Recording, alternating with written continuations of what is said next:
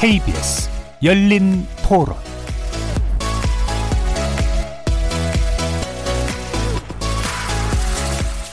안녕하십니까? KBS 열린 토론 정준희입니다. 북유럽을 순방 중인 문재인 대통령의 오슬로 포럼 연설 중계로 평소보다 늦게 인사드립니다. KBS 열린 토론 오늘은 여야 초선이 말하는 국회 정상화 해법이라는 주제로 함께합니다. 신속처리 안건 지정을 두고 물리적 충돌을 보여 국회 선진화법을 무색해 했던 20대 국회 지속적인 파행으로 입법 기능까지 마비된 상황입니다. 자동으로 열려야 하는 6월 국회도 아직 열지 못하고 있죠. 이쯤 되면 무능국회라는 비판을 받을 만한데요. 국회를 바꿔보겠다, 새로운 정치를 선보이겠다라는 꿈을 안고 출발했던 초선들의 눈에 비친 국회는 과연 어떤 모습일까요? 4명의 초선 의원들과 국회 정상화 해법 고민해 보겠습니다. KBS 열린 토론 지금부터 출발하겠습니다. 살아 있습니다. 토론이 살아 있습니다. 살아있는 토론, KBS 열린 토론. 토론은 라디오가 진짜입니다. 진짜 토론, KBS 열린 토론. 오늘 토론 함께 해주실 주요 정당의 초선 의원 네 분 모셨습니다. 먼저 더불어민주당의 전략통으로 얼마 전까지 전략기획위원장을 지내셨습니다. 강훈식 의원 어서 오세요. 네, 안녕하십니까. 자, 그리고 자유한국당 원내 대변인을 맡고 계시죠. 이만희 의원 나오셨습니다. 네, 안녕하십니까. 이만희 의원입니다. 자, 그리고 바른미래당 사무총장을 지내신 이태규 의원 나오셨습니다. 네, 안녕하세요. 이태규 의원입니다. 자, 그리고 이제 국회에 입성하신 지 두 달 된 그야말로 초초선 의원이시죠. 지난 4.3 보궐선거에서 당선되신 정의당 여영국 의원 나오셨습니다. 네, 아직 따끈따끈한 국회의원입니다. 여영국입니다. 반갑습니다. 자, 이 시간은 영상으로도 함께 하실 수 있습니다. 유튜브에 들어가셔서 KBS 일라디오를 검색하시면 지금 바로 저희들이 토론하는 모습 보실 수 있습니다. 팟캐스트로도 들으실 수 있고요. 다만 편성 변경 관계로 내일 새벽 1시 재방송은 없습니다. 자, 이렇게 함께 할 방법 안내해 드렸고 오늘의 토론 주제 여야 초선이 말하는 국회 정상화 해법 본격적으로 시작해 보겠습니다. KBS 열린 토론. 자, 저희 토론이 원래 어, 되게 중요하게 좋은 자리로 이제 준비가 됐습니다만 아, 문재인 대통령의 오슬로 선언이 이제 먼저 앞에 나오게 되면서 약간 이제 늦게 시작이 됐습니다. 어, 지금 싱가포르에서 열렸던 역사적인 1차 북미 정상회담 이후로 또 이제 2차 북미 정상회담이 있었습니다만 비핵화 협상은 교착 국면에 빠졌고요. 오늘 이제 문 대통령의 오슬로 선언이 여기에 어떤 다른 어, 가능성을 남길 수 있을지 한번 지켜봐야 될 것 같긴 한데요. 여기에 대해서 의원님들 생각 간단히 먼저 여쭙도록 하겠습니다. 먼저 강훈식 의원님. 네, 이제 보통 우리가 이렇게 오슬로 선언 또 베를린 선언 최근에도 2017년 7월 6일 날 했었죠. 근데 이런 선언들은 보통 모멘텀을 전환하거나 어, 남북 관계 또는 북미 관계라든지 이런 것들의 큰 방향을 제시하는데 오늘 선언은 연설 제목 자체가 국민을 위한 평화였습니다. 예. 그래서 제가 볼 때는 지난 5월 말에 그 독일의 권위지의 평범함의 위대함이라는 글을 한번 대통령께서 기고하셨는데요. 그 기고 이후에 일상의 평화가 국민의 것이 돼야 된다 이런 기조. 그래서 평화에 대한 목표 방향 대상 이런 것들을 좀 어, 주되게 오늘 설명하신 것 아니냐. 그래서 남북관계 모멘텀 변경이라고 하기보다도 현재 인내하고 유지하고 있는 과정에 대한 설명을 하신 거고 이런 것들이 왜 우리 일상 속에서 필요한 것이냐 이런 것들을 좀 설명하시는데 많은 부분을 할애한 것 아니냐 이렇게 생각이 들고요. 예. 그래서 오히려 북핵 리스크라는 이 현재 국제사회에 나름대로 있는 불신, 그 불신이라고 해야 될까요? 이런 부분들을 좀 넘어서 국민의 하나하나의 평화를 위해서 우리가 이 과정을 좀 인내하자라는 것에 메시지의 핵심이 있었지 않았나 저는 이렇게 생각이 듭니다. 예. 단지 전쟁이 없는 상태로서의 소극적 평화가 아니라 적극적인 평화 개념도 얘기하셨던 것 같고요. 그 국민을 위한 평화라는 개념으로 좀 주창을 하신 것 같습니다. 이만희 의원님. 예, 저도 뭐 이렇게 말씀하시는 걸 들었는데요. 어, 대통령께서 말씀하셨던 점에서 한 두 가지 점을 좀, 좀 지적을 하고 예. 싶은 것이 지금 이제 한반도 평화 프로세스가 지금 진행 중이라는 말씀을 하셨습니다. 사실은 이 한반도 프로세스, 어, 평화 프로세스라는 것은 결국은 북핵의 어떤 폐기를 둘러싼 어떤 진행 과정을 예. 말씀할 수 있는 것 같은데 그런 과정에서는 대통령께서 너무 지나치게 상황을 음. 좀 낙관적으로 보신 건 아니냐. 예. 사실 북핵 폐기와 관련해 가지고는 지금까지 로드맵 자체는 뭐 고사하고 어떤 핵시설이나 핵물질이 있는지 있는지에 대한 어떤 현황조차도 음. 파악이 되지 않은 사항이란 말이죠. 그런 가운데서 우리가 일방적으로 뭐 여러 가지 이 한미 연합 훈련을 폐지한다든지 또 여러 가지 군사 능력을 포기한다든지 뭐 이런 등등의 에, 우리의 일방적인 조치들이 진행되는 상황 속에서는 이 한반도 평화 프로세스의 진행 과정이라는 말씀은 하셨지만은 예. 이게 너무 북한의 어떤 대응되는 어떤 논리가 없이 진행되냐는 것이냐는 점을 지적을 하고 싶습니다. 두 번째는 이제 갈등의 문제. 예. 를 얘기를 하셨습니다. 뭐 구조적 갈등 요인에서 갈등의 가장 큰 요인은 서로 간에 적대하는 마음이다. 뭐 이런 예. 말 지적도 하셨는데 또 그러면서도 이제 한편으로 우리 정치 문화의 어떤 부진성을 또 아울러 지적하신 걸로 예. 보입니다. 해외에 나가서까지 나가서까지도 이렇게 이제 갈등의 어떤 해소 부분에 대한 중요한 말씀을 던지셨는데 왜 국내에서 계실 때는 대통령의 말씀이 국민을 통합하고 서로 합쳐 나가는 그런 언어가 되지 못하고 서로가 편가르고 분열과 갈등을 증폭시키는 언어를 사용하시는 건지에 대한 이해가 예. 저는 되지 않습니다. 그런 측면에서 대통령께서 하시는 그 말씀의 뜻은 잘 알겠지만은 실질적으로 이렇게 보여지는 어떤 그런 모습 속에서는 과연 그럴까 하는 그런 정도의 의문점을 저는 하지 않을 수 없다는 점을 좀 지적하고 예. 싶다는 말씀을 드립니다. 음, 선언, 선언 을 통해서 지향하는 평화에 대해서 뭐 동의하지 않는 건 아니지만 그것이 지나치게 낙관적인 어떤 기대에 근거하고 있고 그다음에 좀 북한의 어떤 대응 조치 없이 일방적으로 진행하고 있고 그다음에 국내 문제에 있어서는 사실은 갈등이 외로 더 커지고 있는 상황 이런 부분들을 지적하신 것 같네요. 자 그럼 이태규 의원님. 네, 저는 뭐 대통령님이 어떤 구체적인 말씀을 평가하기보다 그냥 예. 포괄적으로 이렇게 본다면 어, 오늘 하신 거는 이제 선언 선언이라고 보기엔 좀 어렵고 음. 그냥 예, 연설 정도로 예. 이렇게 좀 평가하고 싶고요. 어, 그래서 현재 교착 상태에 빠져 있지 않습니까? 남북 관계나 또 북미 관계나 뭐 이런 부분에서 사실 어떤 구체적인 로드맵이나 어떤 해법을 위한 제안 뭐 이런 부분들이 좀 있지 않겠는가 음. 아, 이런 이제 예상과 좀 기대가 있었는데 아, 사실 오늘 대통령께서 하신 말씀은 그냥 한반도 평화와 예. 아, 북핵 문제 해결을 위한 대통령의 일관된 의지와 노력 음. 뭐 이런 거를 좀 밝힌 정도의 실질적으로 이제 평가한다면 좀 평범한 내용이다. 그래서 어떤 정치적 의미를 부여하기는 조금 어려운 아, 연설이 아니었는가 음. 이렇게 좀 생각이 들고요.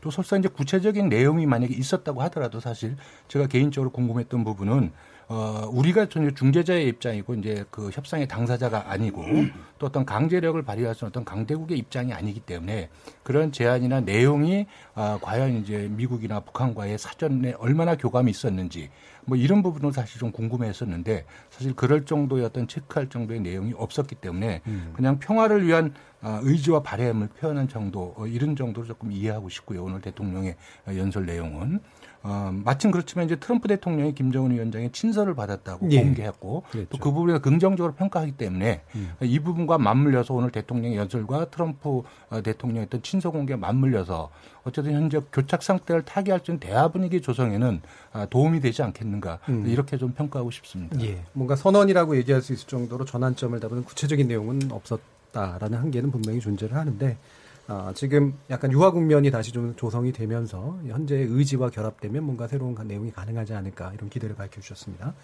여영극 의원님.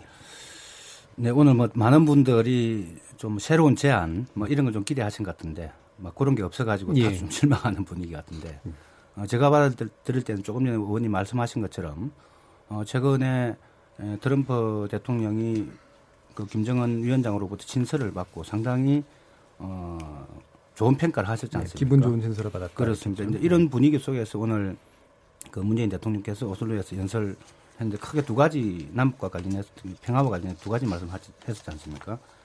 일상을 바꾸는 적극적 평화. 예. 이러면서 이 평화가 어, 국민들의 삶에 실질적으로 도움이 돼야 된다. 예. 이런 말씀하셨단 말이죠. 이 점을 볼 때는 어, 어떤 새로운 뭔가 돌파구를 찾기보다도 음. 이제 남북 간에 꽉 막혀 있는 특히 이제 경협 문제, 예. 어, 이런 문제에 대한 구체적인 뭔가 좀 길을 찾아가지 않겠는가 이런 좀 느낌이 좀 들었어요. 예, 예. 제가 이제 평화철도 어, 문제를 다루는 남북 평화철도 그 행사에 다녀왔는데 어, 개성공단 대표, 남북 경협 대표 등등의 말씀을 좀 들었는데 어, 여러 고민 끝에 이제 그 북한 방문 신청을 했는데 허가는 났는데 예. 북한에서 개성공단 그 재개에 대한 확답 없이는 올 수가 없다. 음. 이렇게 해서 굉장히 어, 그 남한 남북 관계의 변화에 대한 기대를 좀 나타나는 이야기를 들었습니다. 뭐 그런 점에서 오늘 문재인 대통령이 그런 뜻을 내포한 연설이 예. 아닌가 이렇게 좀 보여지고 그다음 남북 그다음에 북미 관계 개선에 그동안 쭉 주력을 해오셨다면은 아까 이제 에, 북미 북일이 지금 수교가 안 됐다는 말씀을 쭉 하시면서 어 그 주변 국가에도 예. 도움이 되는 그런 평화를 해야 된다. 뭐 이런 점에서 볼 때 동북아 평화 쪽을 좀 더 확장해서 음. 그좀 이후에 에, 일을 하겠다 하는 그런 의지 표현이 아닌가 하는 이런 예. 느낌들이 좀 예. 음, 들었습니다. 그래서 뭐 철도 공동체 얘기 다시 한번 강조를 했던 것도 아마 그런 부분일 것 같다는 네, 말씀일 네. 것 같네요. 그러니까 국민에게 저- 지금부터 체감되는 어떤 변화를 이 평화 체제 속에서 뭐 만들어 봐 가겠다라는 가시적인 노력 이런 것들과 연결해서 해석을 해주신 네, 것 같습니다. 네. 자, 그럼 이 내용에 관련해서 뭐 이렇게 더 이렇게 막 깊이 있게 토론할 부분은 아니니까요. 간단히 이렇게 어, 네 분의 어, 언급을 들었고요. 어, KBS 열린 토론에서는 다음 주 화요일에 북한 비핵화 협상과 한반도 평화를 종합적으로 진단해 보는 자리를 또 준비하고 있습니다. 그래서 기대해 주시고요. 이제는 국회에 집중해서 한번 토론해 보도록 하겠습니다. 자, 그러면 원래는 이제 시간이 좀 조금 더 넉넉하면 약간 부드러운 얘기도 좀 하고 예, 이래야 되는데 어, 강한 얘기부터 먼저 할 수밖에 없는 상황이 됐습니다.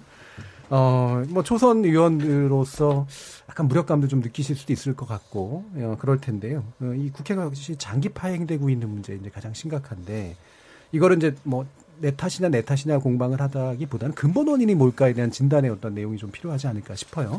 어, 여기에 대한 의견을 좀 여쭙겠습니다. 뭐 이 부분도 어, 일단은 이제 어, 두 거대 정당의 이야기를 먼저 듣는 게 좋을 것 같습니다. 강훈식 의원님. 근본 원인 이렇게 이야기하면 참 말하기가 어려운 부분이 많죠. 사실은 뭐안 좋은 관습들도 남아 있는 게 실제로 국회 저희 초선들의 입장에서 보면 그렇습니다. 안 예. 좋은 관행, 관행들 관습들도 있고요. 예를 들면 굉장히 많습니다. 사- 예를 들면 지금 지금 국면만 그냥 우리가 편하게 말하면 예. 사실은 뭐딘 갖고 싸우는 것처럼 이야기하거든요. 아, 합의 문구가 문구. 합의 예. 처리한다. 예. 뭐 합의 처리를 우선시한다. 뭐. 음. 근데 사실 그게 본질이 아닌 것 같아요. 저는. 예. 그러니까 왜냐하면 이런 말들을 합의해놓고 뒤집은 적도 많아요. 음. 뭐 제가 뭐 그냥 야당한테 야박하게 말씀드리는 건 아닌데 사실 지난 연말에 우리 나경원 대표께서 이제 합의하셨던 내용 중에 연동형 비례대표제 하는 걸 원칙으로 한다 했단 말입니다. 예. 그래서 지금 다 그게 무효다 이렇게 얘기하시는 거잖아요. 그러니까 문제는 이거를 합의하고 안 하고의 문제는 아닌 것 같습니다. 예. 저는 지금도 좀 더 근본적인 서로 간의 신뢰가 없는 것그 음. 상태, 여야 할 거 없이 제가 뭐 양비론으로 말씀드리고 싶지는 않은데 서로 불신하는 관- 관계가 좀, 좀 중요한 문제인 것 같아요. 예를 들면 패스트트랙은 됐지만 들어와서 논의합시다. 이걸 기반으로 다른 논의 할 수 있습니다. 이렇게 이야기하는 거고 여당은 예.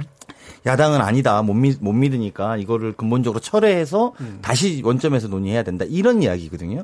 근데 이렇게 해서 이거를 가지고 테이블에 앉는 것 자체가 어려운 거잖아요 지금. 그러니까 음. 이런 관습들 관행들이 아주 오래된 것 같고요. 첫 예. 번째는 그래서 불신의 벽이 굉장히 높다. 음. 여야 할 것 없이. 근데 이 와중에 또 저희가 어떤 고통을 겪냐면 국민들로부터 불신도 국회가 쌓여가고 있는 거라는 그렇죠. 거죠. 불신도. 이것도 네. 사실 원래 있었던 거거든요. 그러니까 지금 국민 소환제라든지 뭐 여- 여러 가지들이 오히려 더 역설적으로 국회가 지금 파행되고 있는 것에 대해서 어, 국민들이 그 원망과 지탄이 높아지는 것도 이제 그런 부분이라든지 사실은 근본적 원인은 너무 말할 게 많고요. 예. 지금 국면만 저희가 좀 되짚어서 이야기하면 본질은 패스트 트랙에 대해서 우리는 합법적인 절차다라고 생각하는 여당과 아니다 이게 불법이다라고 하는 야당이 지금 이게 이야기가 안 되는 국면이라고 보셔야 됩니다. 그래서 예.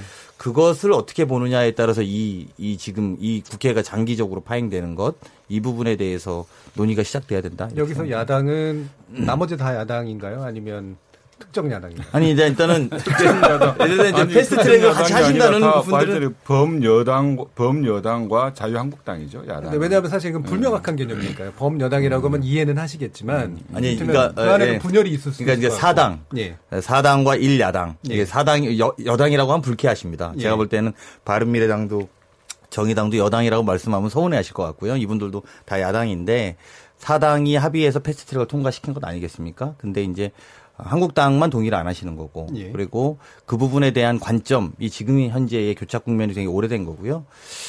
근데 그거를 떠나서 저희가 20대 국회의원 다 초선 의원님들이 네 분 계시지만 국회 파행을 17번 보이콧했습니다. 저는 사실 굉장히 유감스럽다 이렇게 생각이 들고요. 여당일 때도 한네 차례 파행하셨거든요. 보이콧을. 사실은 그런 사례는 별로 많지는 않습니다. 그래서 그런 것들을 생각해 보면 저희가 누, 뭐, 니 탓, 내 탓이 중요한 건 아닌데, 국회 파행의 상습적인 것에 대해서는 여야 할 것 없이, 예. 뭐, 특히 파행이 대왕부는 부끄러워해야 된다, 이런 생각은 꼭 말씀드리고 싶습니다. 예. 일단 불신 문제를 지적해 주셨고요. 현재 국면은 이제 패스트 트랙에 관련된 불법성이냐 합법성에 관련된 의견이 굉장히 갈리는 부분이고, 궁극적으로는 이제 국회 파행이 일반화된 것들을 관용하는 태도, 이거에 대해서 문제를 좀 지적해 주신 것 같습니다. 자, 이만희 의원님, 하신 말씀 많을 것 같은데.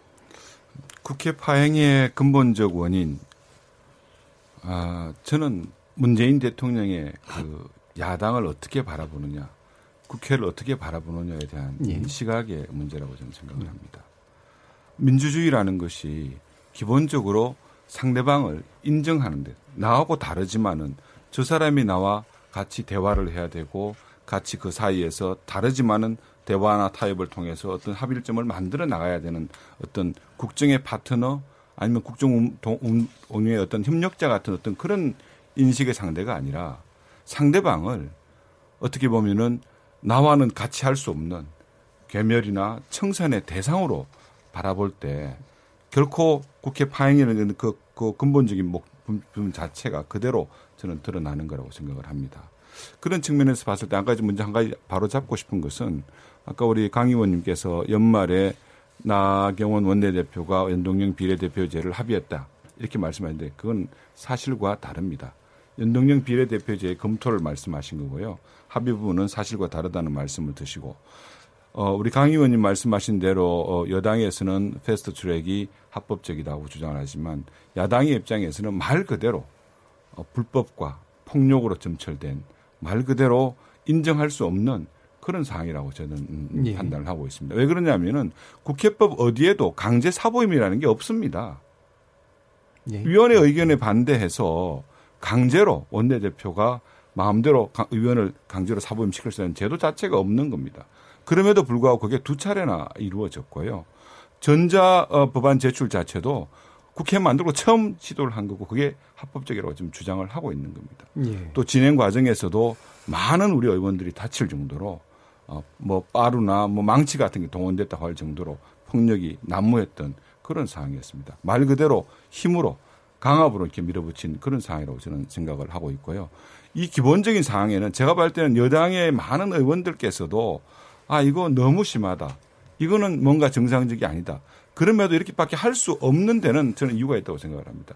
바로 그것은 여당이 지금도 지금 여러 가지 뭐 협상이나 이런 것들이 잘 진척이 안 되고 있는 이면에는 결국 여당에 나오는 원내 대표나 협상의 당사자가 얼마만큼 자율권을 가질 수 있느냐, 얼마나 청와대로부터 자유로울 수 있느냐 하는 그런 문제로 저는 어, 예. 바라볼 수 있다고 생각합니다. 예. 지금 오늘 보면은 어, 어제 오늘 지금 뭐 정무수석, 정무비서관 이분들 나온 그 어, 지금 국민청원 그걸 빗대서 가지고 나, 답변에 나오는 걸 보셨지 않습니까?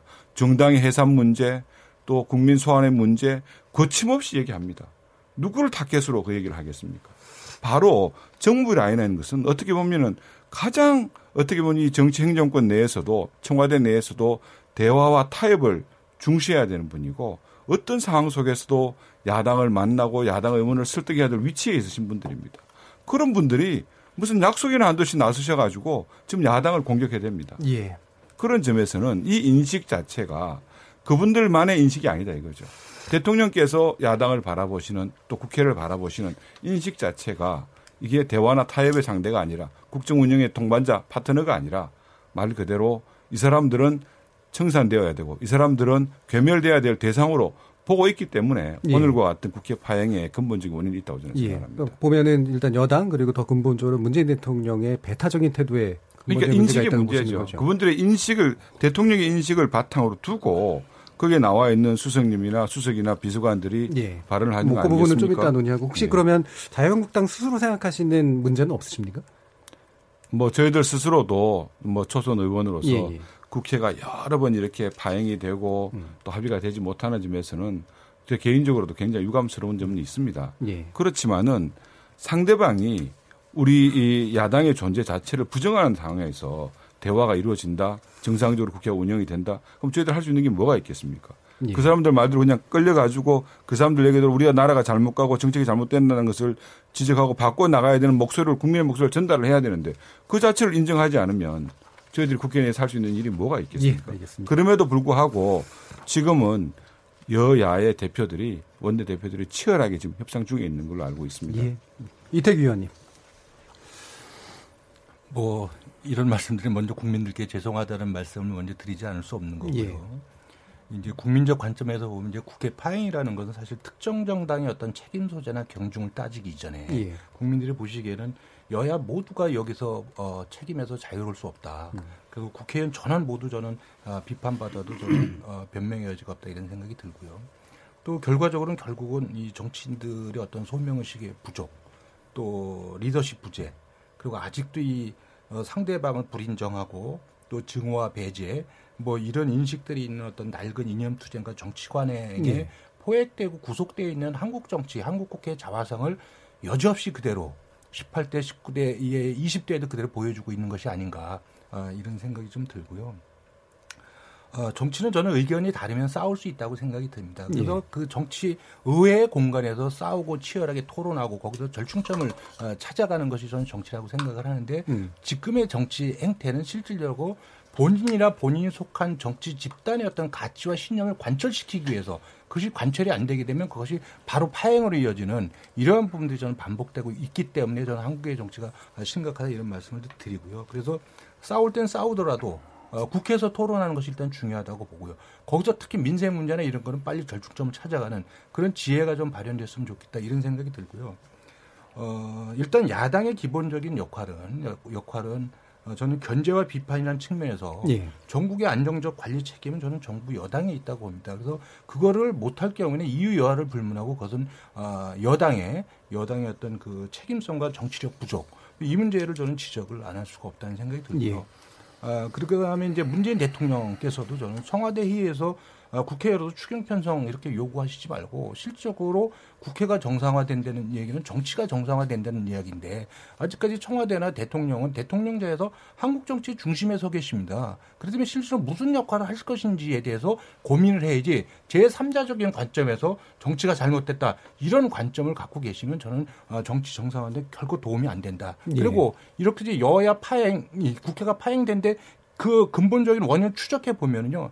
사실은 문제 많은 인사들 장관이나 헌법재판관으로 야당의 반대에도 불구하고 임명을 강행한 것이 사실 근본적인 원인의 한 축입니다. 이런 측면에서 저는 청와대가 어, 깊이 반성할 필요가 있고 또 이 정부 들어와서 유난히 협치를 강조했지만 사실 가장 협치가 안 이루어지고 있습니다. 협치에 대한 철학이나 어떤 관점도 저는 어, 정부 여당은 재정립할 필요가 있다고 생각이 들고요. 예. 이런 부분에서 어쨌든 지금 정치 파행에 있어서 정치권 모두의 책임이지만 그래도 우선적인 책임 소재를 따진다면 저는 청와대와 여당의 문제를 지적하지 않을 수가 없고요. 예. 또 여기 저기 어, 이만 의원님 어, 계셔서 죄송하지만 저는 제1야당인 자유한국당 문제 저는 지적 안 할 수가 없습니다. 제가 볼 때는.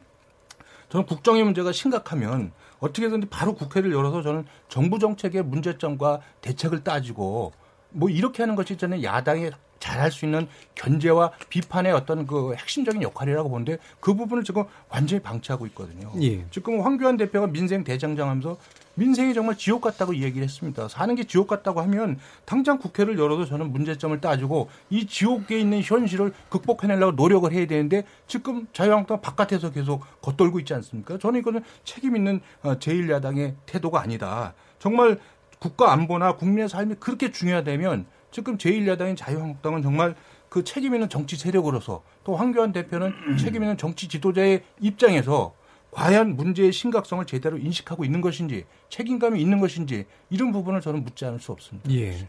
어, 예.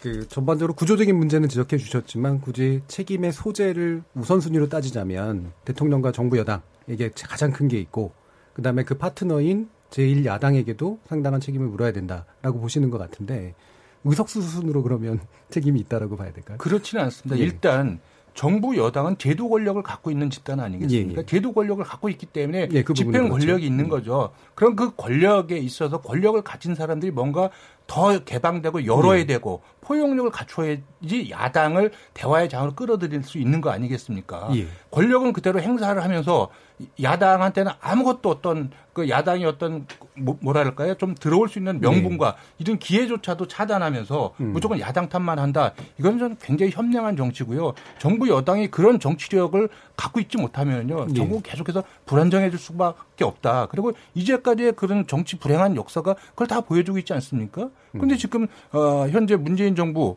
또 문재인 정부의 청와대 어, 그리고 민주당은 과거의 여당과 무슨 차이가 있습니까 지금 전국을 운영하는 데 있어서 전국 예. 운영의 책임은 정부 여당한테 우선적으로 있다 예. 이 말씀을 분명히 드립니다. 기본적으로 야당이 뭔가 이렇게 들어와서 해줄 수 있는 공간을 마련해 주는 책임이 있어야 되는데 그 부분이 잘 안 되고 있다고 보시는 그렇습니다. 거죠. 예, 알겠습니다. 여행국 의원님. 그 제가 이제 국회 들어온 지 오늘 69일째입니다. 제가 본회의장 한 번 들어가 보고 예. 국회 제가 교육상임위 소속인데 그 상임위원회장 한 번 딱 가봤습니다. 예. 참 답답한 거죠. 제가 느낀 게 아, 왜 국민들이 정치를 불신하는가를 제가 눈으로 목도하고 체험을 지금 하고 있는 그런 상황입니다.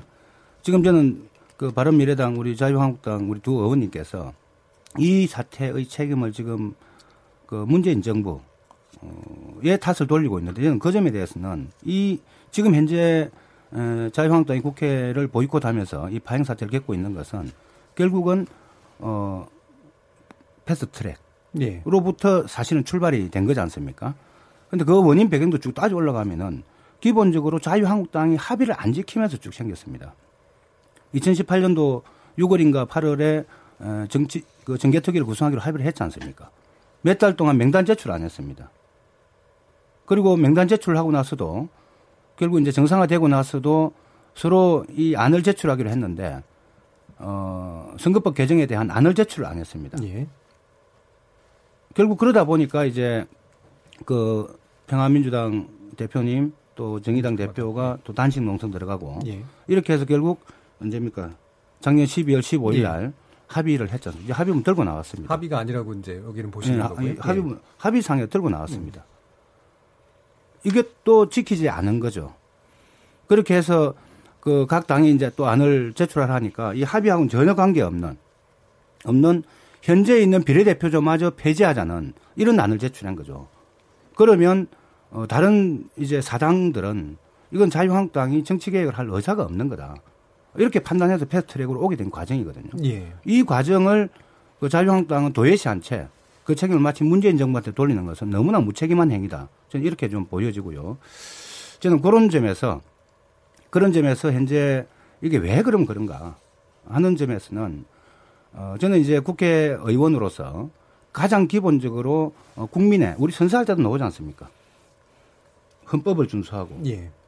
국가 이익을 우선으로 양심에 따라 성실히 국회의원직을 수행할 것을 선사합니다. 이렇게 저도 했고 다른 의원 다 했습니다. 전혀 어, 국민의 이익에 부합하지 않는 거죠. 그 당의 이익에 도움이 되는가 안 되는가. 어? 너무 이제 그렇게 너무 그 판단하는데 집착된 것이 이 원인이 아닌가. 저는 기본적으로 그런 좀, 좀 생각이 들고 해법 문제는 뭐 나중에 예. 좀 이야기를 좀 한다손 치더라도 이제 이것으로부터 파생되어서 어 예를 들면 어떤 특정 정당 해산 국민청원이 거의 200만 명 가까이 육박해서 올라왔습니다. 저는 이런 문제를 보면서 좀 해당되는 정당이 좀 자신의 문제를 뒤돌아보고 반성을 할 줄 알아야 된다 봅니다. 그리고 어떤 경우에도 링 밖은 밖을 뛰쳐나가지 말자는 취지에서 만들어낸 게 저는 2012년 국회 선진화법이라 생각하거든요. 예. 제가 정말 그 패스트 트랙 그 과정을 보면서 너무 놀랐습니다. 어떻게 국회의원 입법 활동을 그 입법 과정을 그 자유한국당 보좌진을 동원해서 물리적으로 폭력으로 막는지 저는 이게 과연 그 대한민국 국회에 맞는지 제가 참 정, 정말 너무 놀랐어요. 예. 이렇게 하고도 마치 그 책임은 딴 데 있는 것처럼 어, 사과를 요구하고 그 패트랙 철회를 요구하고 이렇게 하면 국회를 계속 보이콧하는 것 이건 정말 무책임하다. 좀 이런 좀 생각이 예, 알겠습니다. 네, 이. 부분에 대해서 사실은 예, 논의를 하게 되면 또 이렇게 아니 아니 예. 거기는 저도 한 말씀 좀 아니 그 왜냐하면 사실 확인 왜냐면 부분만 얘기를 제가 반론 기회를 드리거든요. 왜냐하면 해설이나 의견 가지고 계속 얘기하기 시작하면 너무 길어지기 때문에요. 방금 말씀하신 내용 중에 교정할 필요가 있으신 부분이 있으시면 거기에 대해서는 의견을 드릴 수 있습니다. 먼저 예. 어, 우리 당에서 제출한 안이 뭐 합의 내용과는 전혀 상관이 없다 이렇게 말씀을 하시는데 기본적으로 연동형 비례대표제라는 것은 기본적으로 우리 현재의 대통령제 하에서는 맞지 않는 제도라는 것을 저희들 여러 차례 얘기를 했습니다. 그리고 과거에 만들어졌던 비례대표제의 본 기능이 현재에 맞지 않다면은 얼마든지 비례대표제를 없애고 우리 당의 안 270명 전체 지역구 안으로 내놓을 수 있는 것도 충분히 저는 그 내용이 된다고 생각을 합니다. 예. 근데 문제는 기본적으로 선거법이라는 제도, 자- 선거법이라는 것 자체가 패스트 트랙의 대상이 되냐의 문제죠. 어떤 상황 속에서도 심지어는 군사 독재 시절에도 모든 재정파의 합의에 의해서 선거법은 변경이 되어 왔습니다. 예, 알겠습니다. 그럼에도 불구하고 지금 어떻게 보면 패스트 트랙이 마치 우리 당이 모든 것을 잘못한 것처럼 말씀을 하시는 부분에 대해서는 저는 동의할 수 없고요. 그 부분은 진행되는 과정을 한번 지켜보십시오. 아니, 의원님 내가 사실관계 일, 이- 네, 이야기는 일, 이, 삼 다르- 요지만 다르신 거예요, 말씀드릴게요. 예. 제가 그 작년 12월 사실관계 말씀해 주세요. 15일 날, 그, 어, 요 다섯 개 정당 원내대표가 합의 서명을 했습니다. 그 1번이 연동형 비례대표제 도입을 위한 구체적 방안을 적극 검토한다. 검토한다로 되어 2번이 있는 거죠. 예. 비례대표 확대 및 얼마든지 비례 지역구 어석 비율, 의원 정수를 10% 이내에서 확대. 여기서 끊겠습니다. 예. 죄송합니다. 예. 이게 왜냐하면 구체적 예. 내용이 명시가 되어 있습니다. 자, 이 부분은 죄송한데요. 예, 여러 차례 사실 열린 토론에서 많이 얘기했고, 이 부분은 너무나 생각이 다르세요. 그러니까 지금 초선 의원님들을 모셔놓고 사실은 저희가 논의를 하는 취지는 각 당의 의견들을 그냥 막 이렇게 내놓는 것에 있는 게 아니라 초선 의원이라는 시각에서 이제 전체적으로 한번 보자라는 그런 취지니까요. 요거는 여기까지 얘기는 충분히 어쩌 정도 의견을 하신 것 같으니까 다른 문제로 넘어가도록 하겠습니다. 시간이 얼마 또 남지 못했습니다. 그래서 지금 나와 있는 것들은 이제 한번 국민의 시선으로 가보겠습니다. 그러니까 어쨌든 책임의 소재라고 하는 건 각 당이 보시기에 굉장히 다르기 때문에요. 그 부분에 대해서 더 이상 많은 말씀을 드리기는 어려울 것 같고요. 국민들의 이제 불만이라고 하는 관점에서 봤을 때 지금 이제 국회의원 국민 소환제 도입 요구 같은 것들이 나오고 있다는 말이죠. 이게 이제 초선 의원들의 관점에서 보셨을 때 이런 것들이 나오고 있는 어떤 배경에 대한 이해도 좀 필요할 것 같고요. 이것에 대한 제도적인 필요성에 대해서 동의하시는 부분이 있는지에 대한 이야기도 먼저 좀 들어보고 싶습니다. 뭐 의견 있으신 분은 먼저 말씀해 주셨습니다. 여당은 맨 마지막에 하는 게 좋을 것 같습니다. 제가 할 말이 많은데 한 번 말해놓고 기회가 없어가지고 예, 쭉 듣고 마지막에 하겠습니다. 지금 네, 그 이태규. 국회의원 국민 소환제 부분. 예. 아, 이거는 뭐 제가 그 헌법 개정 특위에서도 사실 예. 이 문제가 많이 논의가 그렇죠. 헌법 됐었고. 개정 사항이죠. 예, 예. 그리고 아, 그 부분에서 아, 많은 공감대가 있었고 또 국민들께서도 아마 저는 여기에서 아, 많은 공감대를 갖고 계신다 예. 이렇게 생각이 들거든요. 아, 기본적으로 저는 대통령을 비롯해서 모든 공직자는 직급의 높낮이와 관계없이 저는 적법한 절차와 기준에 따라서 아, 탄핵돼 저기 탄핵될 수 있고 또 국민 소환해서 예. 파면할 수 있어야 된다고 저는 생각을 합니다. 그리고 예. 거기서 국회의원도 예외가 될 수는 없다. 음. 아, 이런 아, 기본적인 말씀을 좀 드리고요. 다만 이제 국회의원의 어떤 그 소환 뭐 이런 부분이 이제 지역에서 일어날 경우에 예. 그것이 이제 해당 의원이 선거 지역에 있는 그 경쟁 정당이나 특 정 정파가 정파적 관점에서 정치적으로 그렇죠. 악용할, 수 있죠. 소지가 예. 있기 때문에 그런 부분을 차단할 수 있는 논의가 음. 함께 같이 이루어져야 진정한 국민 권력에 의한 국민 소환이 이루어지지 않겠는가 이런 생각을 갖고 있고 저는 이 지금 일 안 하는 음, 국회 또 그 정말 어, 국민들께서 이제 국회의원들 밥값도 못한다. 뭐 이렇게 해서 세비가 과하다. 뭐 이런 비판이 계속 나오지 않- 나오고 있지 않습니까? 예. 그래서 이런 부분에 해결하려면 국회의원들이 당선만 되면 모든 것이 끝 4년 동안 끝이다. 이게 아니고 늘 긴장 상태에서 일을 할 수 있는 그런 저는 그 긴장 요소를 불어넣어 주는 것이 예. 굉장히 중요하다고 생각이 들거든요. 그런 측면에서 아 내가 물론 이제 그 기준과 원칙 이게 어떻게 정해질지는 모르겠지만 내가 국회의원으로서 또 그 헌법에 국민에게 약속한 부분을 제대로 하지 못했을 경우에 나는 언제든지 그 국민에 의해서 소환될 수 있다. 이런 저는 그 예. 긴장감을 갖고 일을 하게끔 하는 것이 한국 정치의 활성화에 그 한국 정치의 개혁에 저는 도움이 된다 예. 이렇게 보고 있습니다. 근본 취지가 맞다고 보시는 거고 악용 가능성만 차- 차단하면 될 거다라고 보시는 거잖아요. 또 다른 의견? 네, 저도 뭐 여영구 의원. 기본적으로 동의를 예. 좀 하고 있습니다. 뭐 정치인이란 게 이제 선출직 공직자들 같은 경우에는 예. 기본적으로 잘하면 박수 받고 음. 못하면은 채찍을 맞는 게 맞습니다. 모든 선출직이 모두가 국회의원만 빼고 다 소환을 당하고 있습니다. 대통령마저도 국회에서 탄핵을 당하는 제도가 있는데 국회의원만 없습니다. 예. 어, 이거는 어, 국회의원들 과도한 특권이라 해야 되나요? 음. 뭐 그런 한 영역이 아닌가 이렇게 생각하고 과거에 국회의원 선거할 때는 다른 보궐선거가 낑기지 못했습니다. 함께 하지를 못했어요. 예. 그만큼 이제 국회의원들 아마 건의 뭐 이런 거하고 좀 관련이 좀 있는 것 같아요.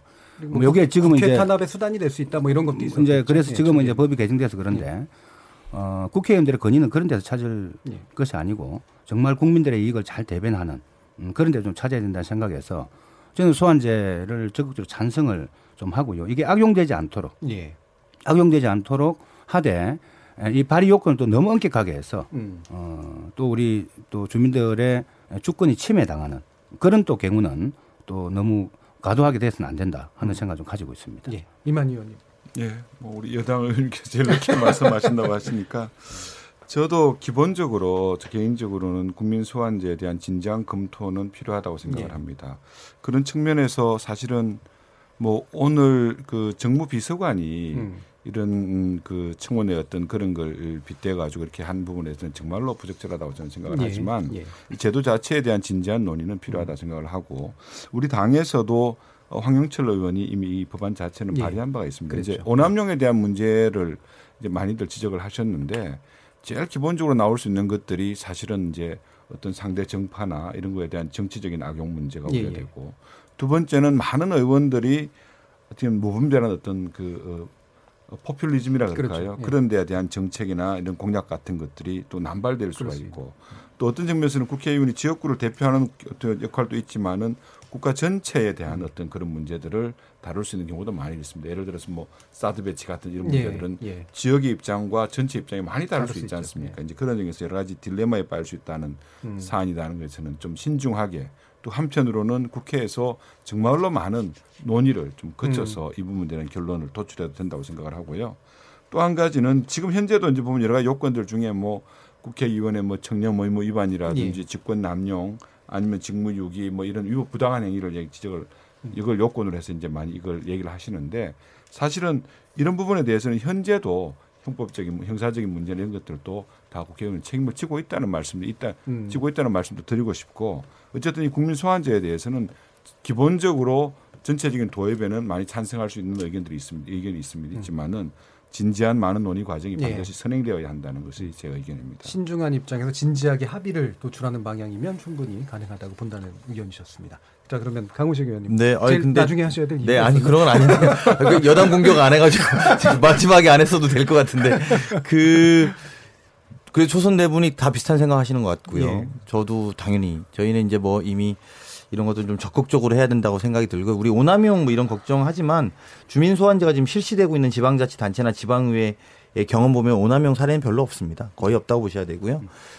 이건 해야죠. 그냥 오히려 오늘 초선 네 분이 모여서 그 여야 할 것이 다 동의했으니까 이번 국회 열면 이거부터 하시죠. 이거부터 하시고 저희 저희 당에 가서 정확하게 이야기를 할 테니까 적극적으로 이제 저는 뭐 걱정이나 우려 가지고 우리를 규제하는 것에 대해서 너무 걱정이나 우려 안 했으면 좋겠습니다. 국회의원들이. 음. 국민들을 규제하는 것에 대해서 걱정하는 것은 옳은 권력의 음. 판단이지만 권력자들이라고 보이는 사람들을 견제하는 것에 저희가 두려워할 필요는 없다. 그리고 예. 오히려 그런 국민들의 마음을 좀 하고 좀 이렇게 되면 막말이나 이제 여러 가지 국민들이 소환될 수 있는 걱정들을 스스로 해서 국회의 신뢰를 궁극적으로 좀 높일 수 있다고 봅니다. 예. 그래서 지금 떨어져 있는 국회의 신뢰를 좀 높이는 과정 이렇게 생각하고 저희한테도 가혹할 수 있는 경우일 수도 있겠습니다만 좀 저희가 저희들에게는 좀 엄격하게 하고 국민들이 볼 때는 아, 저런 엄격성이 신뢰로 좀 전환되는 치환되는 그런 과정이 됐으면 좋겠다는 의미에서 오늘 뭐 여야 할것 없이 다 동의하시니까 다음 국회 열리면 좀 적극적으로 해서 20대에서 이런 거 하나 통과시켰다는 업적을 남겼으면 하는 바람입니다. 예, 네 분이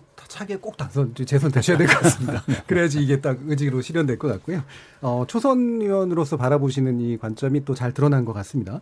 그럼 또 다른 문제는 이게 이제 세비납 뭐 반납법 도입하라 이런 건데 이게 뭐 잘못하면 포퓰리즘적인 그런 정책이 될 수 있으니까 조심은 해야 되는데 이게 그런 의지의 표현인 것 같아요. 그러니까 국회를 여는 게 정상적이어야 되는 어떤 강제 장치가 없느냐 이런 식의 어떤 표현인 것 같은데 그런 것을 제도적으로 뭔가 이렇게 만들어낼 만한 방안 이런 부분에 대해서는 어떤 생각들을 좀 가지고 계신지 여쭙고 싶습니다. 이번에는 어, 이태규 의원님부터 얘기를 들어볼까요? 글쎄, 이 저는 지금 구, 어, 국회가 일을 잘 안 하고 국회가 파행으로 하고 뭐 지금도 제, 가 볼 때는 상식을 주는 상식 국회 어, 정도의 일을 하게끔 돼 있습니다. 예. 저희가 국회법을 바꿔서 매월 어, 두 차례씩 그 각 상임별로 법안 소위를 열어서 법안을 심사하고 바로 처리하도록 이렇게 돼 있습니다. 예. 그리고 저희가 격월로 지금 저희가 국회를 열도록 돼 있는데 이것이 지금 안 되고 있는 것이지 않습니까? 그렇죠. 네. 그렇다면 이건 제도의 허점이라기보다는 저는 정치인의 인식의 문제라고 봅니다. 음. 그러니까 일을 안 하는 이런 관행들 그리고 사소한 문제를 가지고 결국은 국회를 파행을 하고 또 국회를 여는 것을 가지고 그 조건을 가지고 본인들의 정책 입장을 관철 시켜 나가려고 네. 하는 그런 낡은 어떤 행태들이 수십 년째 계속 지속되고 있는 거거든요. 음. 이걸 끊어내지 못한다면 저는 어떤 제도를 만들어도 저는 이행이 안 될 거라고 봅니다. 지금 음. 국회의원들이 스스로 만든 국회법의 룰을 안 지키고 있기 때문에 문제가 발생이 되는 거지 않습니까? 예. 그럼 이걸 어- 안 지키면 어떡하겠습니까? 예. 결국은 전 선거에서 일 안 하는 국회의원들, 국회를 파행으로 몰고 간 정치인들, 또 정치 세력 이 부분을 교체하는 것 외에는 전 답이 없다. 음. 사실 이렇게 생각을 갖고 있습니다. 예. 교체뿐이 답이 없다. 예, 그렇게 아까도 제가 말씀드리면 그래서 정치가 뭐냐? 정치는 나나 내가 속한 어떤 그 정치 집단의 어떤 가치와 신념을 관철시키고 실현시키는 것도 굉장히 중요하지만 국민들 관점에서 본다면 서로가 입장이 다르니까 여기서 절충과 타협점을 찾아내 가지고 어떤 문제 해결의 어떤 공론 을 만들어내는 것이 저는 정치의 과정이고 정치라고 생각이 드는데 그런 부분들이 지금 전혀 이루어지지 못하고 있지 않습니까? 그럼 그런 거를 해낼 수 있는 소양과 인식을 갖고 있는 정치인, 정치 세력으로 결국 한국 정치가 전반적으로 다 재편될 수밖에 없고 그렇게 가야 한국 정치가 국민의 기대에 맞는 눈높이에 맞는 정치를 할 수 있는 것이 아닌가 예. 이런 생각을 하고 있습니다. 예, 궁극적으로 당연히 그렇게 가는 게 맞는 것 같은데 이게 서로 잘못했을 경우에 그래서 국회가 안 열리고 그래서 국회법이 실질적으로 어겨지는 건데 이 어겨지는 것을 이렇게 제어할 만한 장치가 지금 없는 상태잖아요. 그렇기 때문에 이 부분은 뭐냐면 저는 그 어디 책을 읽어봤더니 그런 얘기가 있어요. 그 미국의 민주주의가 잘 정착이 되는 이유 중에 그 성문화되지 않은 규범이 두 예. 개가 있는데 하나는 이제 상대방을 인정해 주는 거, 음. 정당한 경쟁자로. 근데 우리 정치는 이제 상대방을 정당한 경쟁자로 인정 안 하는 이제 풍토가 자리 잡고 있는 거고 또 하나는 이제 그 집권 세력이 제도화된 자기의 제도 권력을 당리 당략을 해 쓰지 않는 거 그런 부분이 잘 정착이 돼 있다.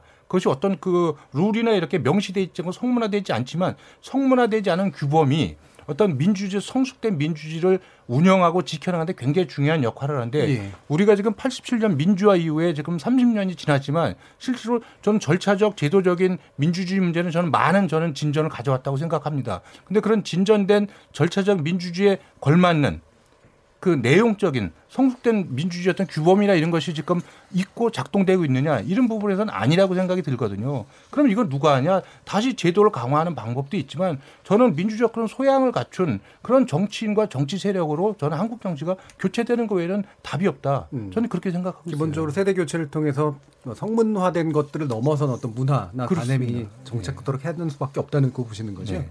그럼 예를 들면 이제 세비 그 반납법이나 이런 것들 얘기를 하시는 게 아까 이만희 의원께도 여쭙고 싶은데 이게 그럼 결국 그런 식으로라도 뭔가 이렇게 보상을 하거나 아니면 잘못했다는 게 인정되는 어떤 방식을 요구하시는 것 같아요 국민들이 이런 부분들에 대한 뭐 방안 같은 거 생각해 보시는 게 있으신가요?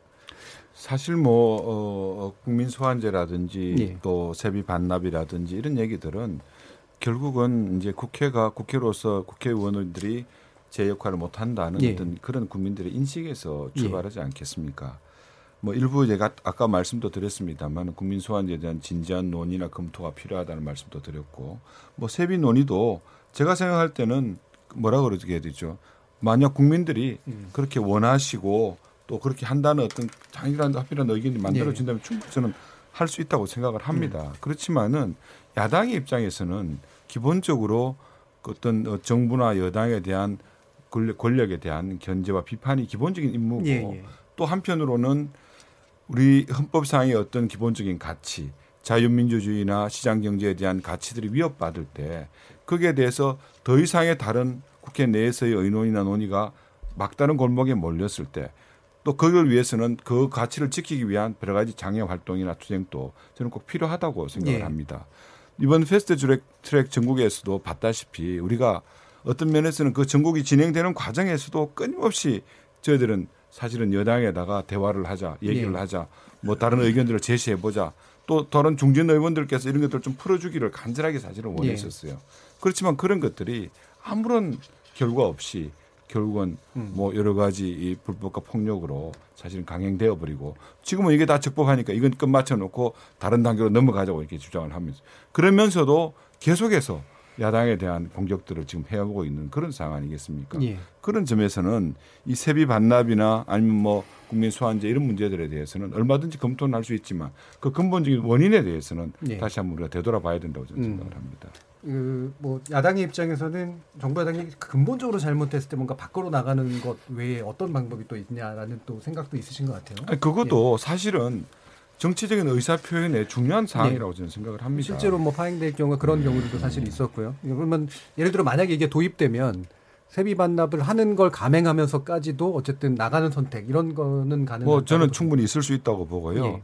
또 한편에서는 사실은 저희들 입장에서 저 입장 제 입장에서는 이게 국회가 열리지 않으니까 아무 일도 하고 있지 않다. 예. 그거는 사실은 사실은 아니거든요. 아니다. 예. 사실은 매일매일 하루하루를 치열하게 예. 사실은 여러 가지 뭐 어, 관계되는 국회 과- 당 내의 어떤 특위 활동이라든지 또 관계된 관계자들 불러서 같이 의논을 나누는 예를 들어서 이런 겁니다. 오늘 같은 경우에도 저 같은 경우에도 우리 지역에 지금 마늘이 사실은 풍작이 됐어요. 음. 그래서 마늘 가격이 급격히 떨어지니까 지금 어떤 면에서 농림부 차관하고 같이 만나서 예. 그 문제에 대한 대책도 논의하고 음. 또 아프리카 돼지 열병 같은 게 얼마나 중요한 문제입니까? 거기에 대한 상황도 같이 점검하고 예. 또 한돈협회 회장하고도 같이 만나서 그런 문제 논의하고 끊임없이 사실은 일은 이루어지는 겁니다. 실제로 입법부 그 소속의 국회의원으로서 하는 일들이 사실 눈에 안 보이는 일들이 또 있죠, 사실은. 예. 뭐 알려지지 않는 일들이 예, 많죠, 예. 사실은. 자, 그러면 이제 강훈 씨, 예, 예. 제가 마지막에 안 하고 될것 예. 같아서 그 그런 일 다 하죠, 의원님. 저희가 뭐 그런 일을 안 한다고 해서 국회가 세비 받지 말라는 건 아니고요. 그 너무 잦았잖아요, 우리가 파행이. 그러니까 17번 보이콧은 굉장히 많은 겁니다. 거의 두 달에 한 번은 파행한 거예요, 그냥 보이콧을. 국회가 두 달에 한 번 열기로 했고 두 달에 한 번씩은 보이콧을 한 겁니다. 평균적으로 보면 그리고 정부 여당이 국회 보이콧을 네 번 했다니까요. 지난 정부 때 심- 우리 2016년에 국회의원 돼서 초반에 말이죠. 사실 굉장히 충격적인 겁니다. 국민들 입장에선 야 문호돈 무임금 원칙을 국- 니네들한테도 적용해라. 저는 이 답답한 마음은 이해를 해야 된다고 봅니다, 저희가. 그러니까 그게 이제 그 또 제가 좀 국민들한테 또 말씀드리고 싶은 것은 그런다고 해도 국회의원도 또 다른 방법을 찾습니다. 이렇게 한다고 해서 세비 반납분 만든다고 해서 그게 본질은 아니죠. 네. 이게 본질은 아니라는 말씀을 드리고 싶고 음. 다만 이제 아니 국회가 뻑하면 파행 나고 뻑하면은 뭐 이 보이콧 나고 이러니까 그 투쟁의 방식도 이해가 되고 야당의 입장에서 그럴 수밖에 없다. 여당 때도 하셨는데 뭐 야당 때도 당연히 하시겠죠. 근데 그런 문제가 아니라고 봅니다. 이 과정이 저는 조금 더 야당 의원님 특히 이제 하- 자유한국당 의원님한테 부탁드리고 싶은 것은 이 싸움의 공감이 국민과 크게 일어나면 아마 국민들도 동의하실 거예요. 예. 세비 반납하라고 안 하실 겁니다. 지금 우리가 일상적으로 하는 업무들 가지고 안 한다고 국- 국민들이 화내는 거 아닙니다. 추경 그리고 거기에 산불 뭐 예를 들면 포항 지진 이런 것들이 담아져 있지 않습니까? 그리고 아시겠습니다만 저희도 야- 매일 이렇게 우리 토론 나가 보면 한국당 의원님들이 당신도 야당 때 그랬습니다. 뭐 이런 이야기 하시거든요. 예. 우리 야당 때 이렇게까지 안 잡아놨습니다.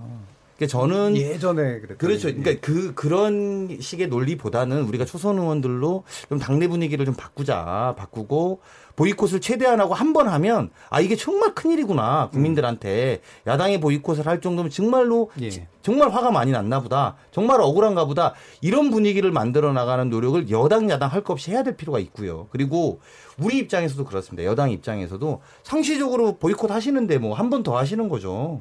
솔직히 말씀드리면 이게 뭐 엄중하다고 본인 마- 늘 말씀하시지만 그렇게 17번을 20대 국회에 한 거거든요. 그러니까 그렇게 하지 말고 정말 1년에 한 번만 하면 벌써 세 번째만 했다라고 하면 이게 엄중하다고 느낄 겁니다. 아, 이게 되게 엄중하구나. 우리가 야당 달래로 가야지. 청와대도 좀 나서 좀 달래보셔. 이런 요구들을 하는 분위기를 만들어 주셔야 되는데 너무 잦으니까 이게 학교로 따지면 학생이 늘 학교에 안 오는 겁니다. 그냥 뻑하면 가출하고. 근데 이것도 한두 번일 때 선생님 탓하고 친구들하고 사이를 탓하는 거지만 3년 학교 다니는 동안 17번 나갔어요, 이 학생이.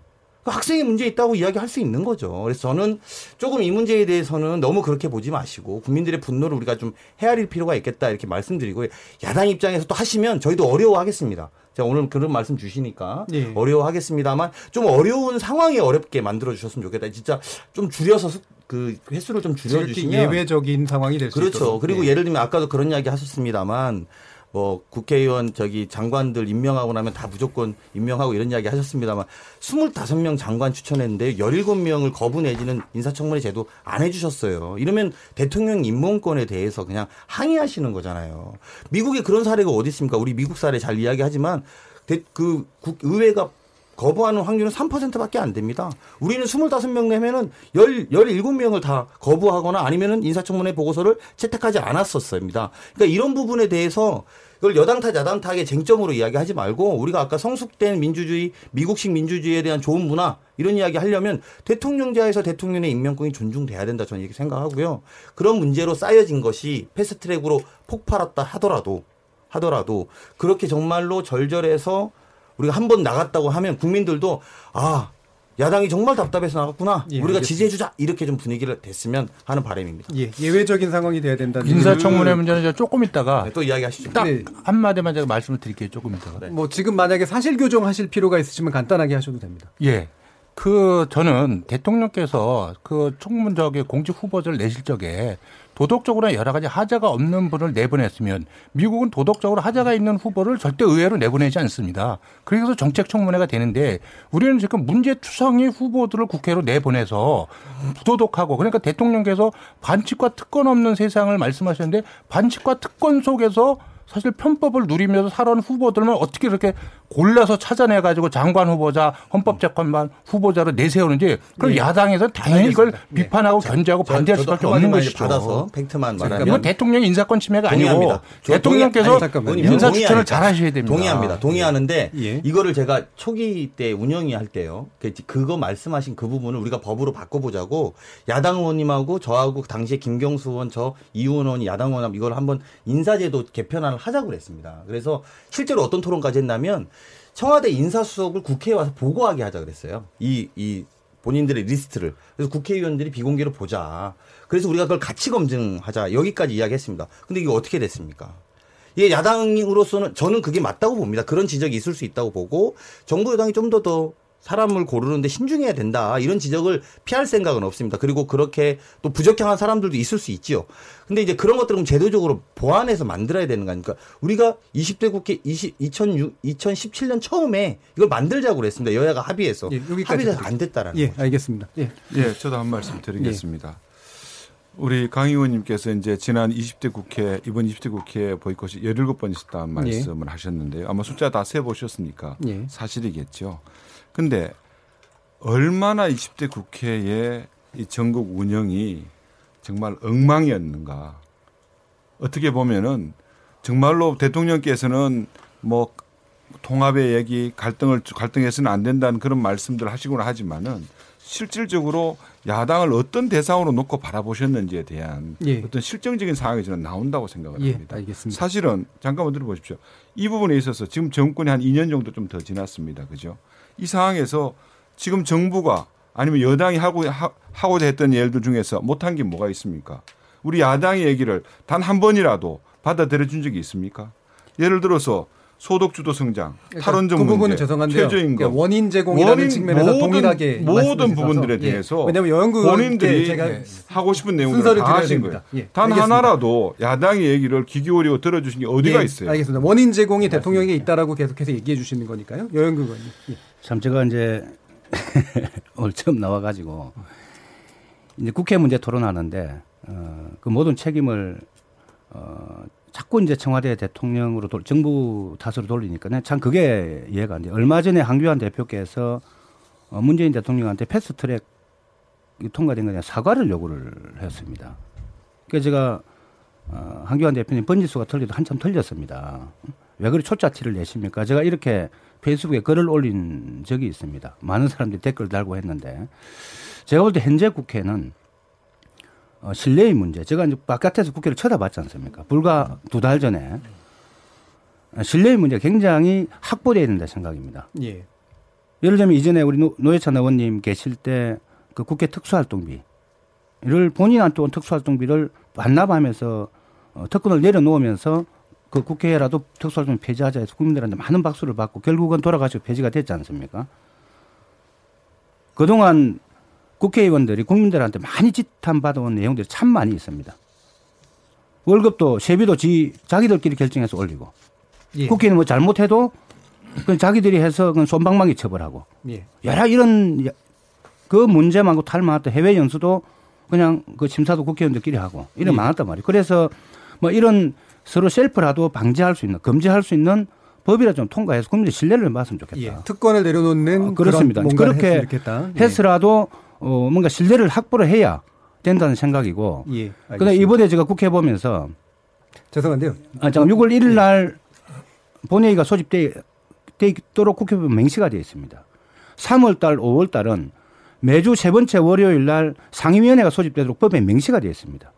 법을 만드는 기관이 가장 법을 일상적으로 아무런 제어식 없이 어기고 있습니다. 예, 알겠습니다. 이것을 방지하기 위한 조치를 예. 강한 조치들을 만들어내는 게 예. 현재 국회를 바꿀 수 있는 예. 어, 여러 가지 방안 알겠습니다. 중에 하나라고 생각을 합니다. 제가 뭐 시간을 많이 못 드려서 죄송합니다. 왜냐하면 이제 마무리 발언을 해야 되는데 각 분께 20초 뿐이 못 드리게 됐습니다. 아, 대단히 죄송하고 아주 짧게 초선 의원으로서 이렇게 했으면 좋겠다라는 말씀을 한마디씩 듣도록 하겠습니다. 여, 여 의원님부터. 어, 누구나 선출직 공직자는 어, 공익을 가장 우선적으로 하겠다는 이 사명감이 우선되지 않으면 어, 늘 지금 국회와 이런 일이 벌어집니다. 뭐 예. 그런 점에서 볼 때 우리가 국회의원 맨 처음 당선되어서 선서할 때 국민의 이익을 위해서 국회의원으로서의 그 양심에 따라 행동을 하겠다는 이 원칙을 예. 반드시 지키면서 좀 해야 된다. 알겠습니다. 지금 모두가 이것을 어기고 있다는 예. 생각입니다. 이태규 의원님. 아, 오늘도 뭐 그렇지만 국회의원들이 매일 놀고 먹는다. 국민들이 이렇게 비난하는데 그래도 아, 밥값하는 국회의원들이 있었구나. 이런 국회의원들이 많이 있었으면 좋고 예. 저도 개인적으로 이제 그런 평가를 받고 싶습니다. 이게 예. 초선 의원이 참신성과 어떤 성실성, 진정성을 가져야 되는데 솔직히 또 초선 의원들이 소속 정당의 전위대 역할을 예. 하고 있는 것은 아닌지 이런 반성도 할 필요가 있다. 예, 아. 이런 생각을 하고 있습니다. 중요한 얘기십니다. 이반 이반 의원님. 네, 우리 여 의원님 뭐 제가 대통령님 자꾸 얘기한다고 좀 그러신 것 같은데요. 대통령님의 저는 인식이 어, 야당을 어, 국정 운영의 파트너로 예. 어, 인정해 주시고 청산과 개멸의 대상이 아니라 인식을 바꿔 주시기를 좀 원하고요. 예. 국회의 일은 좀 국회에 좀 맡겨 주십시오. 음.